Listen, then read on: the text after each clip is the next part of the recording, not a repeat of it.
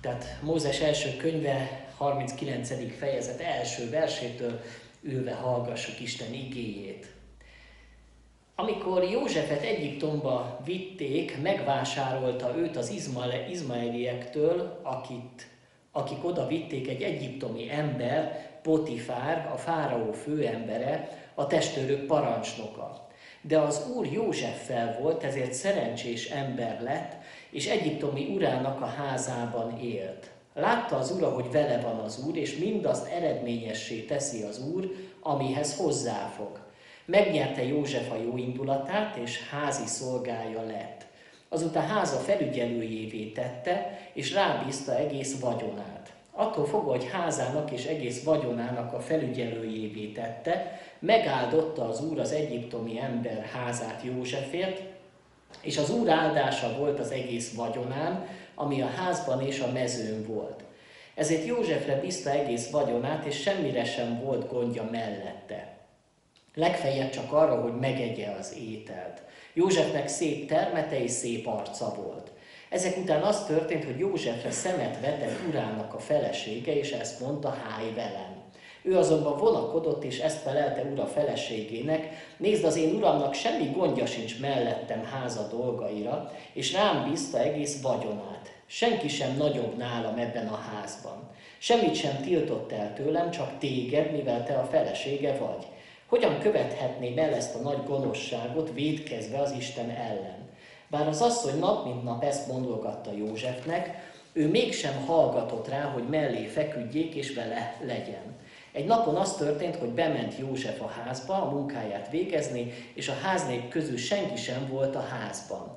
Ekkor megragadta őt az asszony a ruhájánál fogva, és azt mondta: "Háj velem!" Ő azonban otthagyta ruháját az asszony kezében, futásnak eredt és kiszaladt. Amikor az asszony látta, hogy kezében hagyta a ruháját és kifutott, összehívta háza népét, és ezt mondta nekik: "Nézzétek, egy héber embert hozott hozzánk, és az csúffá tesz bennünket. Bejött hozzám, hogy velem háljon, de én hangosan kiáltottam. Amikor meghallotta, hogy hangosan kiáltozni kezdek, nálam hagyta a ruháját, futásnak eredt és kiszaladt. Az asszony magánál tartotta József ruháját, míg az ura haza nem jött. Akkor így beszélte el neki a dolgot: "Bejött hozzám a héber szolgád, kit idehoztál hozzánk, hogy csúffá tegyen engem. De amikor hangosan kiáltozni kezdtem, nálam hagyta a ruháját és kifutott." Amikor az ura meghallotta feleségének a szavait, amelyeket neki mondott: "Ilyen dolgokat tett velem a szolgád", akkor haragra gerjedt. Fogta Józsefet az ura, és abba börtönbe vetette, ahol a király foglyait tartották fogva, ott volt börtönben. Idáig olvasom az igét. Istenünk, kérlek, hogy áld meg most ennek az igének a tanulmányozását, ad, hogy olyan üzenetet lássunk meg belőle, ebből a régi történetből is, ami a mi életünkre is vonatkozik, és amit most nekünk akarsz üzenni.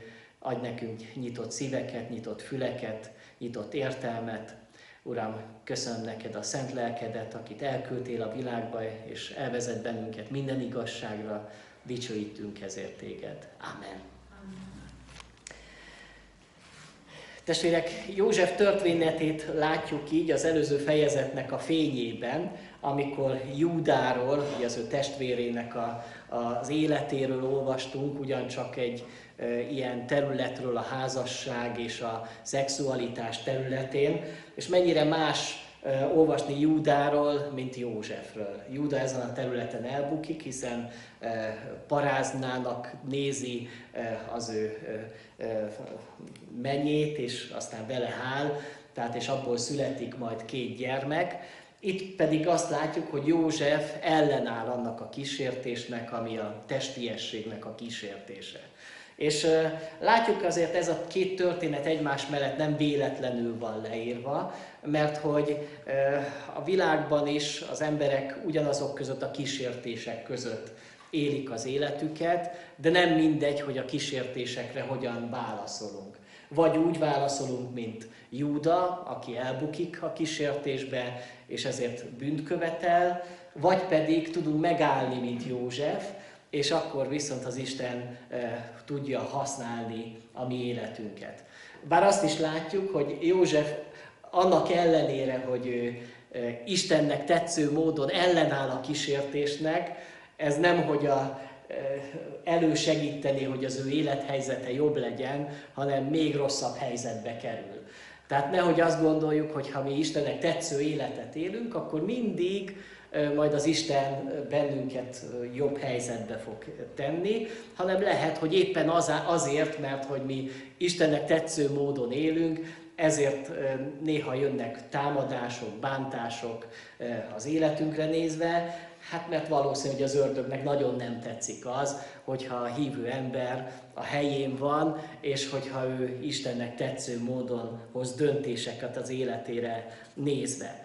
Ugyanakkor meg azt kell látnunk, hogy József életében végig az a mondat, ami most itt elhangzik, hogy az Úr pedig Józseffel volt, az egy ilyen visszatérő refrén lesz majd József életére nézve, és valóban az Isten vele van akkor, amikor Potifár házában van, akkor is vele van, amikor a börtönbe kerül, és akkor is vele van, amikor majd a fáraó udvarába kerül, mindvégig vele van az Isten. És azt gondolom, hogy ha ezt éljük meg az életünkben, hogy az Úr velünk van, akkor azt mondom, hogy történhet velünk bármi. Akkor is a helyünkön vagyunk, és akkor is tudhatjuk, hogy az Isten pontosan jól teszi azt, amit, azt, amit tesz.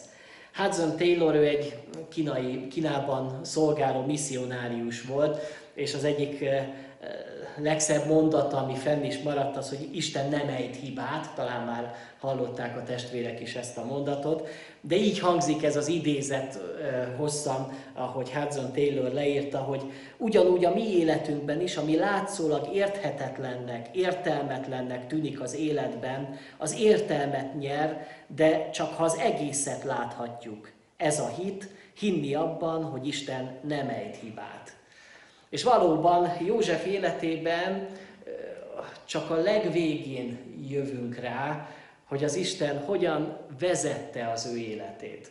És hogy bármi is történt az ő életében, akár magaslatok, akár mélységek, ott az Istennek valamilyen terve volt. És hogyha a saját életünket gondoljuk végig, nem tudom, hogy az életünknek melyik szakaszában vagyunk, többen már inkább a későbbi szakaszban, tehát már több van mögöttünk, mint ami előttünk van az életünkben, és még nem tudjuk, hogy mennyi van hátra. De hogyha visszatekintünk az életünkbe, akkor talán mi is el tudjuk mondani, hogy az életünkben mindvégig velünk volt az Úr. És hogy amikor magaslatokon jártunk, akkor is, és amikor nehéz helyzetben voltunk, akkor is velünk volt az Isten. És hogy ez egy csodálatos dolog, amit az Isten így az ember élet útján szépen végigvisz.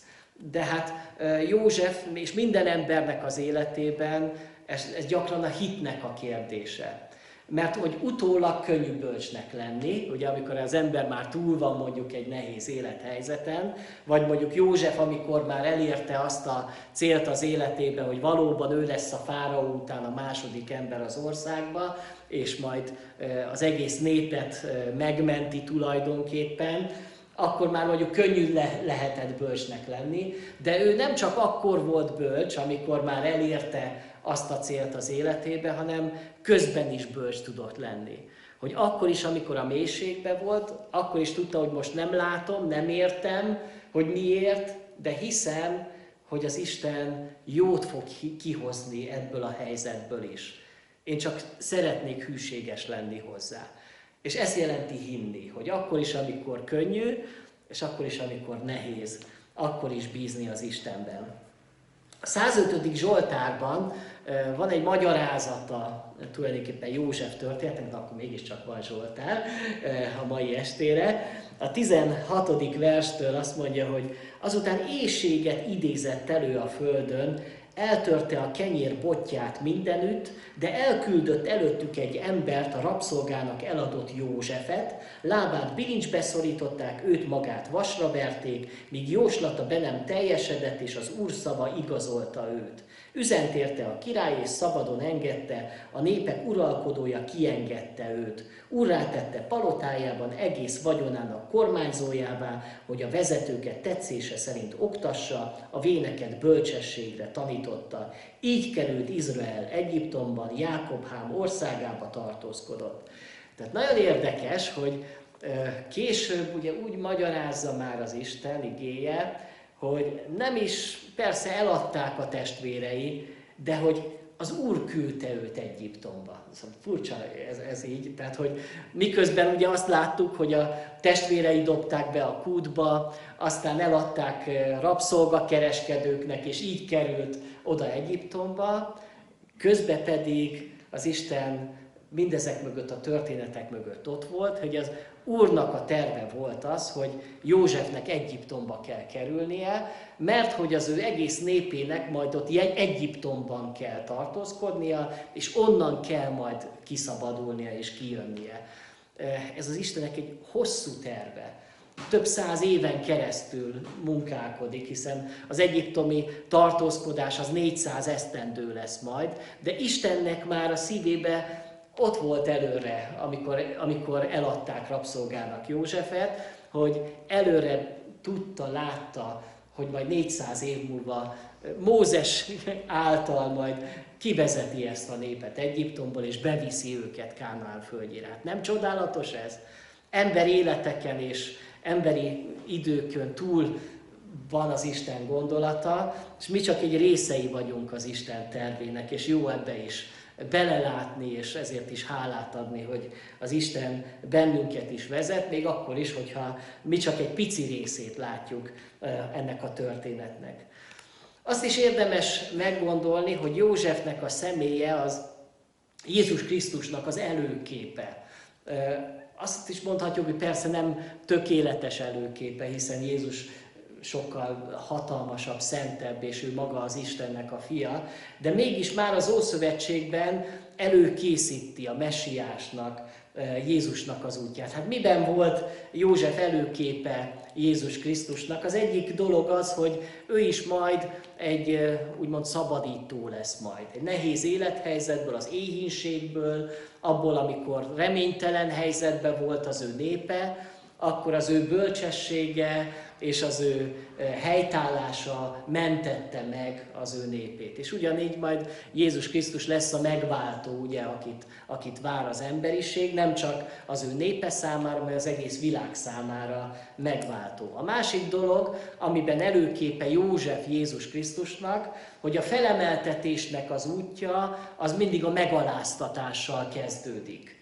És hogy ezt a szellemi igazságot lássuk magunk előtt, gondolhatunk a Krisztus himnuszra, ugye a Filippi levél második fejezetben, ahol az van írva, hogy ő Isten formájában lévén nem tekintette zsákmánynak, hogy egyenlő Istennel, hanem megüresítette önmagát, szolgai formát vett fel, emberekhez hasonlóvá lett, és magatartásában is embernek bizonyult, megalázta magát, engedelmeskedett mind halálig, mégpedig a kereszt halálig, ezért fel is magasztalta őt Isten mindenek fölé, és azt a nevet adományozta neki, amely minden névnél nagyobb, hogy Jézus nevére minden tért meghajoljon, mennyeieké, földieké és föld alattiaké.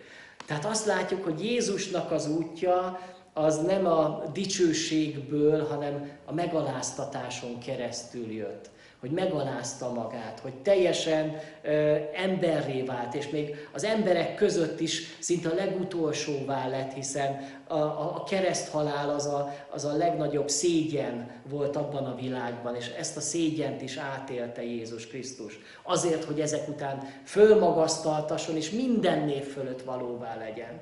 És hogy Józsefnek az életében is ezt látjuk, hogy József, hogy fölemelkedjen, hogy elfoglalja majd azt a pozíciót, hogy majd ő a fáraó után a második ember, aki sok embernek a, a megmentője lesz, ahhoz neki meg kellett járni ezt a mélységet. Rabszolgának kellett lennie, és aztán börtönbe is le kellett mennie, hogy ez valami olyan szellemi igazság, hogy azoknak az embereknek az életébe, akiket az Isten valamilyen nagyobb dologra hív, vagy, vagy többre hív, azoknak az életében kikerülhetetlen a, a, ez, a, ez a megaláztatásnak az útja. És talán ezt az utat mi is bejártuk az életünkbe, amikor az Isten egy kicsit úgy összetörte a mi büszkeségünket, ami, ami magatartásunk, vagy a mi önteltségünket, és rájöttünk arra, hogy, hogy mennyire kiszolgáltatottak vagyunk, és és talán lelki értelemben, de lehet, hogy fizikai értelemben is megjártuk a mélységet. De az Isten onnan kiemelt bennünket, úgy, mint ahogy kiemelte Józsefet, és aztán fölemelte az ő életét, ugyanúgy magának az Úr Jézus Krisztusnak az életét is onnan a sírból fölemelte, és mindenek felé, mindenek felé emelte. Tehát ezek, ezért is jól látnunk az ószövetségi történeteket, hiszen Isten folyamatosan készíti az ő fiának az útját a földre. És már ebben a történetben, ami Krisztus előtt kb. ezerhatszázban történik, tehát ezerhatszáz évvel Jézus Krisztus eljövetele előtt, Isten már József által valamit megmutat a Messiásnak az útjából az akkori emberek számára.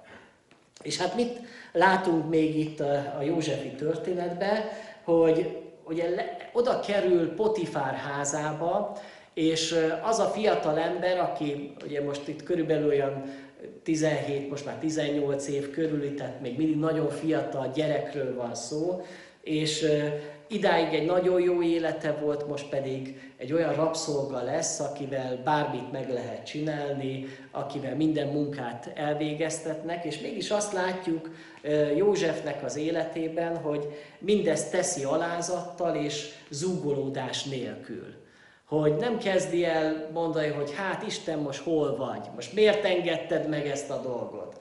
Nem zúgolódik a sok munka miatt, hogy még mennyi munkát el kell végeznem, és hogy nem is kapok érte fizetést, meg, meg milyen jövő van előttem. Zúgolódás nélkül teszi azt, ami az ő feladata. És testvérek, itt is eszünkbe juthat igevers az Új Szövetségből, a Filippi levélnek a második fejezetéből, amikor azt mondja az ige, hogy zúgolódás és vonakodás nélkül tegyetek mindent, hogy fedhetetlenek és romolhatatlanok legyetek, Isten hibátlan gyermekei az elfordult és elfajult nemzedékben, akik között ragyogtok, mint csillagok a világban. Olyan csodálatos ez az ige, de pontosan ez történik Józsefnek az életébe, hogy ő elsősorban nem a szavaival tesz bizonságot, nem olvassuk azt, hogy ő sokat beszélne arról az Istenről, aki, akiben ő hisz, viszont a cselekedete, az ő munkához való hozzáállása, az ő szorgalma, az mindenképpen kiemelkedő volt. És feltűnő volt az ő urának is, Potifárnak, amikor látta ennek a fiatal embernek az életét, hogy, hogy hogyan áll hozzá a munkához, és hogyan dolgozik ő. És hogy egy másik igét is lássunk az Új Szövetségben, a Efézusi levél hatodik fejezet, hatodik-hetedik verse az, hogy a ne látszatra szolgáljatok, mintha embereknek akarnátok tetszeni, hanem Krisztus szolgáiként cselekedjétek Isten akaratát lélekből, jó akarattal szolgáljatok, mint az Úrnak, és nem mint embereknek. Ugye, tehát ez ismert, ez az újszövetségi gondolat. Hát ugye József nem ismerte ugye az újszövetséget, de mégis valahol a szívében, mivel Isten vele volt, ő megértette ezeket az igazságokat, hogy amikor neki most az a feladata, hogy rabszolga munkát kell végezni, akkor nem lázadozik az ő élete felől, az ő sorsa felől, elfogadja, és azt, ami a feladata, azt szépen megcsinálja. És úgy végzi a munkáját, mintha nem is Potifárnak végezné, hanem magának az Istennek. És valahol ez a mi feladatunk, hogy mi is úgy álljunk hozzá, bármilyen feladatunk is van a világban, mert nem mindenki prédikátor, nem mindenki orvos, tehát lehet, hogy az a munkánk valami nagyon egyszerű dolgot, de azt is úgy végezni azt a munkámat, mintha nem embereknek végezném, hanem magának az Istennek. És az Isten így tudja megáldani Józsefet. És azt olvassuk, hogy az Úr Józseffel volt, szerencsésé tett, lett ez az ember, és az egyiptomi urának a házában élt.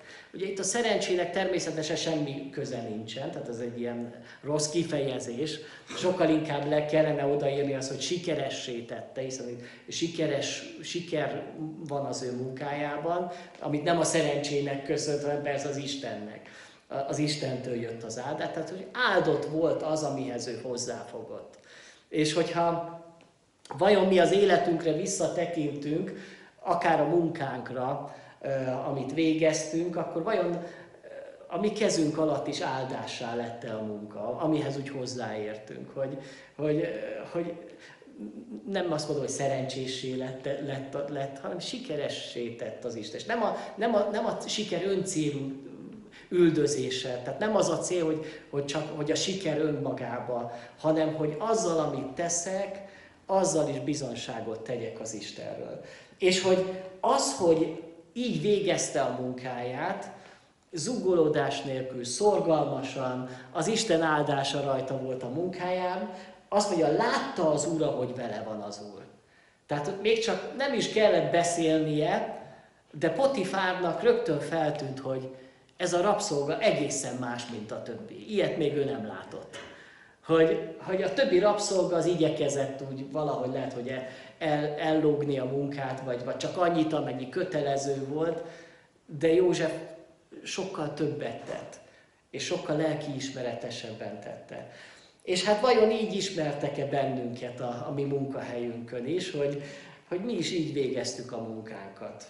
Nem úgy, hogy mindig alig várjuk, hogy mikor mehetünk haza, hogyan tudnánk még ellógni egy kicsit a, a munkánkból, és hogy még, még inkább kevesebbet, hanem úgy, hogy, hogy, hogy teszem, beleteszem magamat, mert ez a feladatom, ezt kell végeznem. És ezt kell ma is meglátni a fiataloknak is, hogy így állni hozzá a munkánkhoz, mind akik az Istennek akarunk tetszeni, és nem embereknek. Ugye Potifár maga a nevében is benne van az, hogy kiben hitt, az, azt jelenti, hogy Ré Istennek a, a, a, az ajándéka, ezt jelenti a neve. A Ré Isten az egyiptomi főisten volt, napisten volt, akit úgy ábrázolta, hogy ember teste volt, de ilyen sólyom feje volt, és még a feje tetején volt egy napkorong. Tehát ez volt a, az, ez a bálványa, a Ré Istennek a bálványa. És természetesen ugye azt gondolták, hogy onnan ő, ő az élet adója, és ezért, ezért imádták őt. De hogy milyen jó látni azt, hogy itt van egy pogány ember, aki pogány kultuszokban hisz, és pogány vallásokban hisz, és itt van egy hívő fiatalember egy hitetlen környezetben, és nem József az, aki ö, átveszi ö, annak a környezetnek a vallását, nem ő asszimilálódik, vagy idomul hozzá ö, Potifár hitéhez, hanem ő megmarad az igaz hit mellett. És talán a legkönnyebb hívőnek lenni az a hívő környezetben, ugye? Tehát amikor mindig hívők vesznek bennünket körül, csak Istenről tudunk beszélni, meg csak a Bibliáról, meg tudunk együtt énekelni, meg Bibliát olvasni, de az életünknek egy jó részét mi is ilyen potifári környezetben éljük, vagy éltük. Akár a munkahelyünkön, akár csak a környezetünkre, ha gondolunk, hát sok ilyen potifár vesz bennünket körül. Alapvetően a világban vagyunk benne. És itt kell megállni a helyünket. És ez egy nagy kihívás, hogy, hogy vajon úgy meg tudjuk-e állni a helyünket a világban, mondjuk egy világi munkahelyen, mint ahogyan megállta a helyét ez a fiatal ember József, akinek a munkája, az ő szorgalma, az bizonyságtétel volt, és az Úr látta, hogy vele van az Úr. Tehát, hogy valamit megismer Potifár József Istenéből. És talán meg is kérdezte azt, hogy, hogy ki a te Istened, beszélj erről az Istenről. És akkor, hogyha amikor beszélt József arról, hogy nekem van egy láthatatlan Istenem, aki a világ mindenható Istene, és aki nem csak egy helynek az Istene, hanem a világ minden, minden részét ő teremtette, akkor bizonyára ilyenről még nem hallott ez a Potifár. Mert neki csak helyi istenei voltak. Az egyiptomi istenek azok ilyen helyi istenek voltak, minden városnak meg volt a saját istene, de azok nem mindenható istenek voltak, csak éppen az adott területe fölött. Ugyanazt az Istent már valószínűleg nem is imádták más városban, nem is ismerték. Szóval ezért egy különleges dologról beszélt. Bizonyára volt egy ilyen, e, ilyen, ilyen beszélgetés, vagy több ilyen beszélgetése volt Józsefnek Potifárral.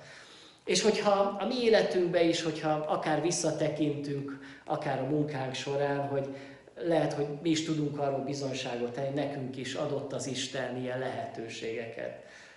Ami talán éppen abból indult ki, hogy, hogy a, látva az életünket, látva a mi szorgalmunkat, látva az, hogy mi nem káromkodunk, mi nem megyünk részegen a munkahelyre, mi nem megyünk negyed óránként dohányozni, amikor mindenki más dohányozni megy, és megkérdezték talán tőlünk is azt, hogy te mitől vagy más, mint a, mint a többiek. Volt ilyenben részünk? Talán remélem, hogy volt ilyenben részünk. És talán olyankor elmondhattuk azt, hogy azért, mert én hívő ember vagyok. Azért, mert nekem van egy Istenem, van egy megváltóm. És hogy jó dolog, hogyha az emberek látják rajtunk, hogy észreveszik. Ugye azt mondta az ige ugye a Filippi levében, hogy zúgolódás nélkül tegyetek mindent, hogy ragyogra, ragyogjatok, mint csillagok az égen, ebből az elfajult nemzetség között. És valóban József ő ragyogott, mint a csillag, ott az elfajult nemzedékben, és egyedül volt. És mennyire nehéz helyzetben van egy olyan hívő ember, akinek nincs közössége sem. Mert hogy nekünk még azért mégiscsak könnyebb, mert csak van egy gyülekezetünk, hívő családunk van, ahol hívő feleség, akár hívő gyerekek, ahová azért csak hazamehetünk és újból föltöltődhetünk.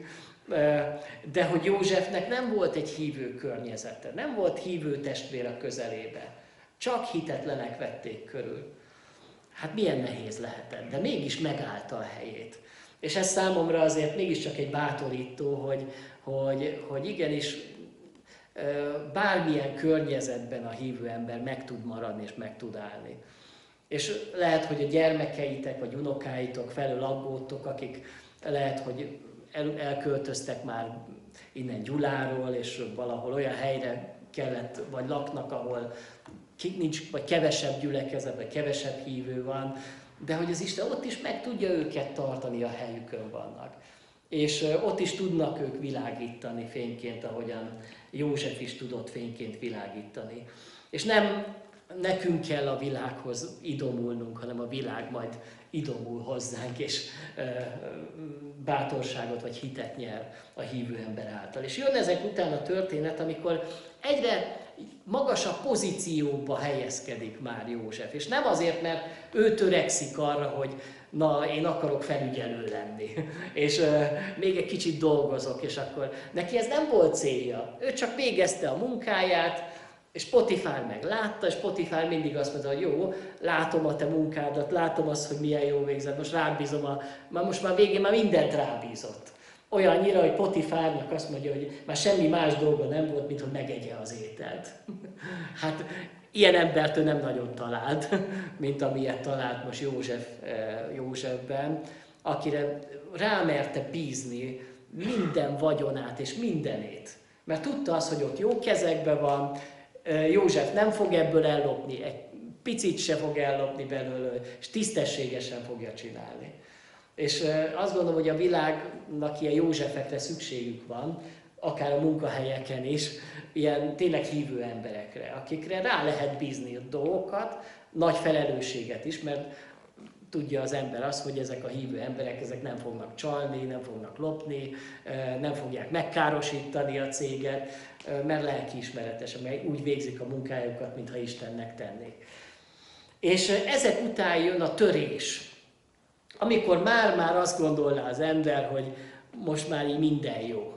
Hogy azok után, hogy József olyan nagyot bukott lefelé, és olyan mélyre süllyedt, azok után, hogy otthonról elkerült. Most végre már az ő szorgalmának van eredménye. És egyik pillanatra másikra most megint mindent elveszít. És azért ez olyan kegyetlennek tűnik, nem, ebben a történetben, hogy hány év munkája lehetett itt, nem tudjuk pontosan, mert így ezeket a számokat nem írja le a Biblia, hogy hány évig dolgozott, de gondolom itt most nem néhány hónapos munka volt, amíg ő odáig került, hogy a felügyelője lett már a Potifárnak, hanem hogy több évnek a munkája volt mögötte. És ezek után most megint vissza a mélybe, sőt lehet, hogy még mélyebbre, mint amilyen mélyen voltam, bekerülné majd a börtönbe. És hát hogyan jön ez a kísértés? mert hogy szép termete és szép arca volt. Hát erről ő nem tehetett, ugye? Tehát, hogy ez áldás-e az embernek, hogy szép alakja, meg szép termete van, hát szegény Józsefnek ez nem volt áldás, mert hogyha csúnyácska lett volna, akkor lehet, hogy nem nézte volna ki magának ez az asszony, ez a Potifár felesége.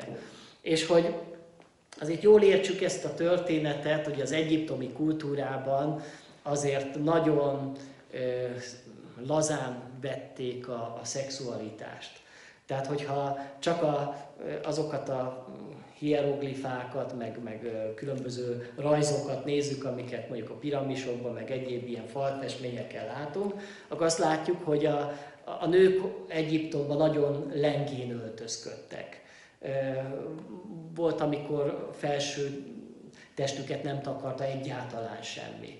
Tehát, hogy ennyire lengén. Tehát, hogyha ma olyan világot látunk, hogy mennyire paráznák a mai fiatalok, hogy milyen módon öltözködnek, az akkori egyiptomi kultúra ennél még szélsőségesebb volt, mint ami most jelenleg a világ. És hát nagyon lazán is vették azért a szexualitást és annak a hűségét, hiszen egy ilyen udvarban, mint amilyen Potifár udvara volt, valószínű, hogy gyakoriak voltak azok az esték, azok a vacsorák, amikor táncos nők táncoltak lenge öltözetbe, vagy éppen egy szár valamiben, és ez, ez egy fiatal embernek óriási kísértés lehetett. De mégis ebben a kísértésben József meg tud állni. És itt van ez a, ebben a túlfűtött erotikus környezetben, és nem tudom, hogy ő egyetlen felesége volt-e Potifárnak, nem valószínű, hiszen egy főemberről van szó, tehát egy főembernek azért kijárt az, hogy legalább sok felesége legyen. Ő lehet, hogy a főrangú feleség volt, vagy az elsőrangú feleség volt, de mellette bizonyára volt a férjének más nő is ott az életébe, hiszen az a kultúra ezt engedte. És mivel látta azért ez a lány, hogy ez az asszony, hogy József mennyire szorgalmas, mennyire jó lelkű fiú, ez azért imponál egy nőnek. És ez azért kihívást jelent számára. És azt is láthatta, hogy ez a fiú nem udvarolgat mindenféle táncos nőknek, vagy bárkinek, itt, aki, aki itt van az udvarban, hogy, hogy mennyire tisztának tartja meg magát, a szívét. És ez talán még inkább feltüzelte azt a szenvedélyt, ami benne volt. És hát itt, hogyha azt mondjuk, hogy olyan húsz év körüli fiatalember, akkor ő neki, hogy megházasodik, majd harminc éves korába fog házasodni József, tehát még van mondjuk tíz év az életébe, és hogyha, ugye mi is voltunk annak idején fiatalok, hát tudjuk azt, hogy mennyire nehéz várni mondjuk a, a házasságra, vagy a házassági, tehát nagy kísértések között van egy fiatal embernek az élete.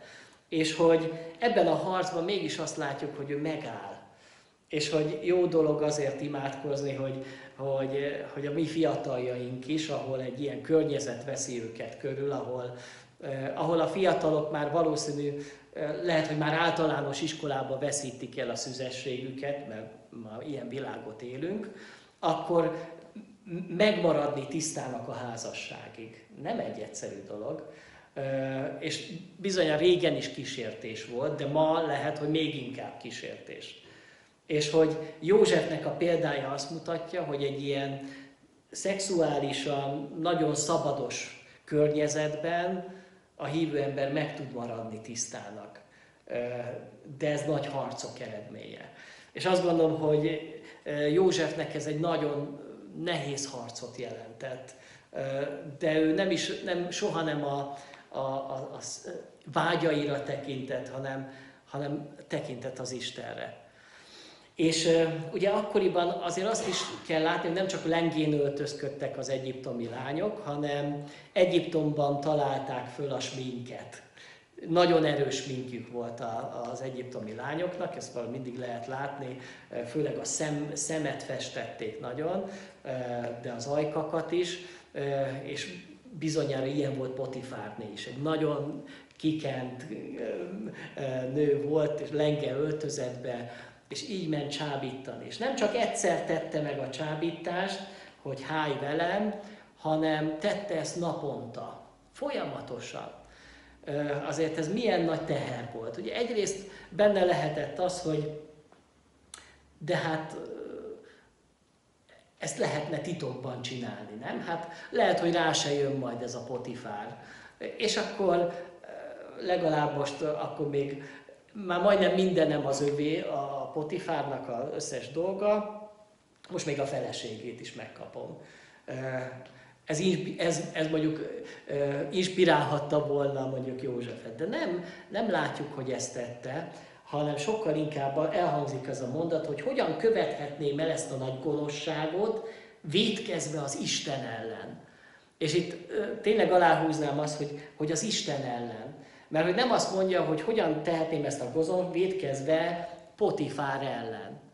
Mert hogy nem csak Potifár ellen bűn az, hogyha ő elbukik ebbe a kísértésbe, hanem Isten előtt is bűn. És ez az, amit az előző történetben nem láttunk, hogy Júda ő úgy gondolta, hogy hát az nem bűn, ami nem derül ki, ugye? Tehát, hogy ő, hogy ő most ezzel a parázna nővel lefeküdt, aztán meg a kecskegödőjét is odaadta neki.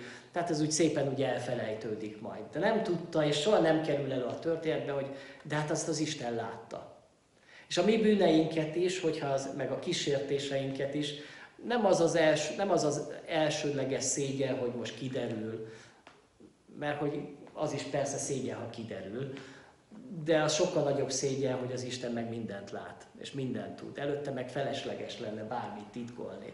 És ő pontosan tudja, hogy bármit teszek, bárhogy döntök, az Isten látni fogja. És én nem akarok vétkezni az Isten ellen. És itt megint mondom, hogy honnan tudhatta azt József, hogy az bűn, amit csinál. Hiszen nem volt tíz parancsolat, nem volt Biblia a kezébe. Hát honnan tudta az, hogy ezzel a asszonnyal lefeküdni az Isten szemébe vétek és gonoszság. Én azt gondolom azért, mert neki kapcsolata van az Istennel. És a kapcsolatából, az élő kapcsolatából megszólal a lelkiismeret. Még akkor is, hogyha nem is ismeri még az igét, mert nincs a kezébe Biblia. És így jó, amikor a mi szívünkben is így be van írva az Isten igéje. És úgy figyelmeztet minket akkor, mikor, mikor esetleg valami rossz helyen járhatunk. És a történetnek ugye a befejezése, amit látunk, hogy a lány nem nyugszik, ugye addig folytatja, addig gyötri Józsefet, míg aztán egy napon tulajdonképpen szinte majdnem megerőszakolja Józsefet, és onnan is ugye kimenekül a, a fiatalember. És itt láthatjuk azt, hogy ezt a, azt, hogy mennyire nem a, a szerelem vezette, hiszen azok után, hogy nem jött össze neki az a terve, azok után beárulja az ő férjének, hogy hát meg akart engem erőszakolni. Hát ha igazán szerette volna Józsefet, akkor nem akar neki ártani, ugye? Tehát ez egyértelmű. Tehát ennek a lánynak mit jelentett József? Ő nem, ő nem szerelmes volt belé, nem akart ő vele együtt élni, nem akarta boldoggá tenni Józsefet. Ő csak egy kalandra vágyott, ennyit jelentett neki József. És, és itt azért ezt sokszor látni, hogy a világban is sajnos mit keresnek az emberek, vagy mire vágynak az emberek. És hogy miért hallgatott vajon József, amikor, amikor Potifár előtt van? Mert hogy megvédhette volna magát. Legalább annyit mondhatott volna, hogy ez nem így volt ez a történet, hanem pont az ellenkezője igaz, hogy már hónapok óta ostrobolt az ő szerelmével a, a, a feleséged. De nem látjuk, hogy védekezne. Vajon azért nem védekezett, mert hogy amúgy feleslegesnek tartotta, hogy úgyse fog nekem hinni, ez is benne van. Ugyanakkor pedig, ha megint előttünk áll mondjuk Jézusnak a, a példája, ő se nyitotta ki a száját, persze, amikor kihallgatják, ő mond néhány dolgot, de hogy alapvetően nem védi meg magát, hanem engedi, hogy, hogy, hogy vele történjen valami igazságtalanság. És ugye ezt, ezt még nehezebb talán az embernek elszenvedni, amikor velünk igazságtalanság történik, mert mi szeretünk harcolni a magunk igazáért. De vannak olyan helyzetek, amikor lehet, hogy nem kell harcolni az igazunkért, hanem egyszer csak el kell engedni.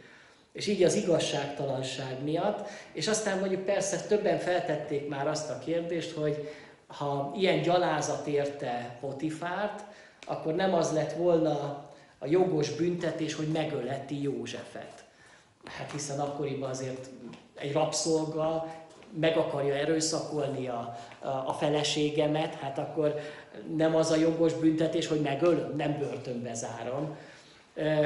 Hogyha valaki látta közülünk azt a rajzfilmet, amit Amerikában csináltak a József történetéről, ott úgy mutatja be a történetet, hogy Potifár pontosan tudja és átlát a, a feleségén. Hogy tudja azt, hogy, hogy, hogy az asszony hazudik.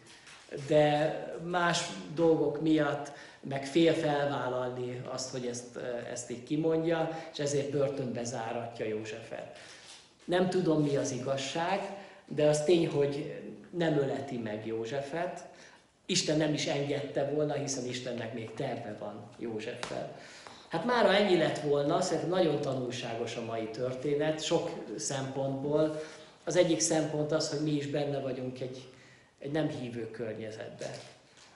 Lehet, hogy már így idősen, már viszonylag kevesebb a találkozás, már nem munkahelyen vagyunk, már nem napi találkozásunkban, de akkor is azért van, vannak hitetlen emberek a környezetünkben, hogy tudunk-e mi is úgy ragyogni ebben a környezetben, mint ahogy a József, mint csillagok az égen, és, és, és elgondolkodtatni az embereket arról, hogy, hogy látom, hogy veled van a te Istened. És hát lehet, hogy nekünk nem az a kísértés, mint Józsefnek volt kísértése. Tehát lehet, nem minket a, egy nő próbál meg behálózni. Már nem ez a kísértés talán lehet ebben a korban.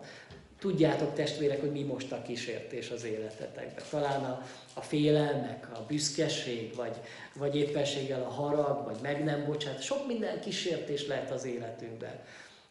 Minket győz le a kísértés, vagy mi győzzük le a kísértést Isten erejével. Hát imádkozzunk most egyenként hangosan, ami úgy megragadta a mi figyelmünket.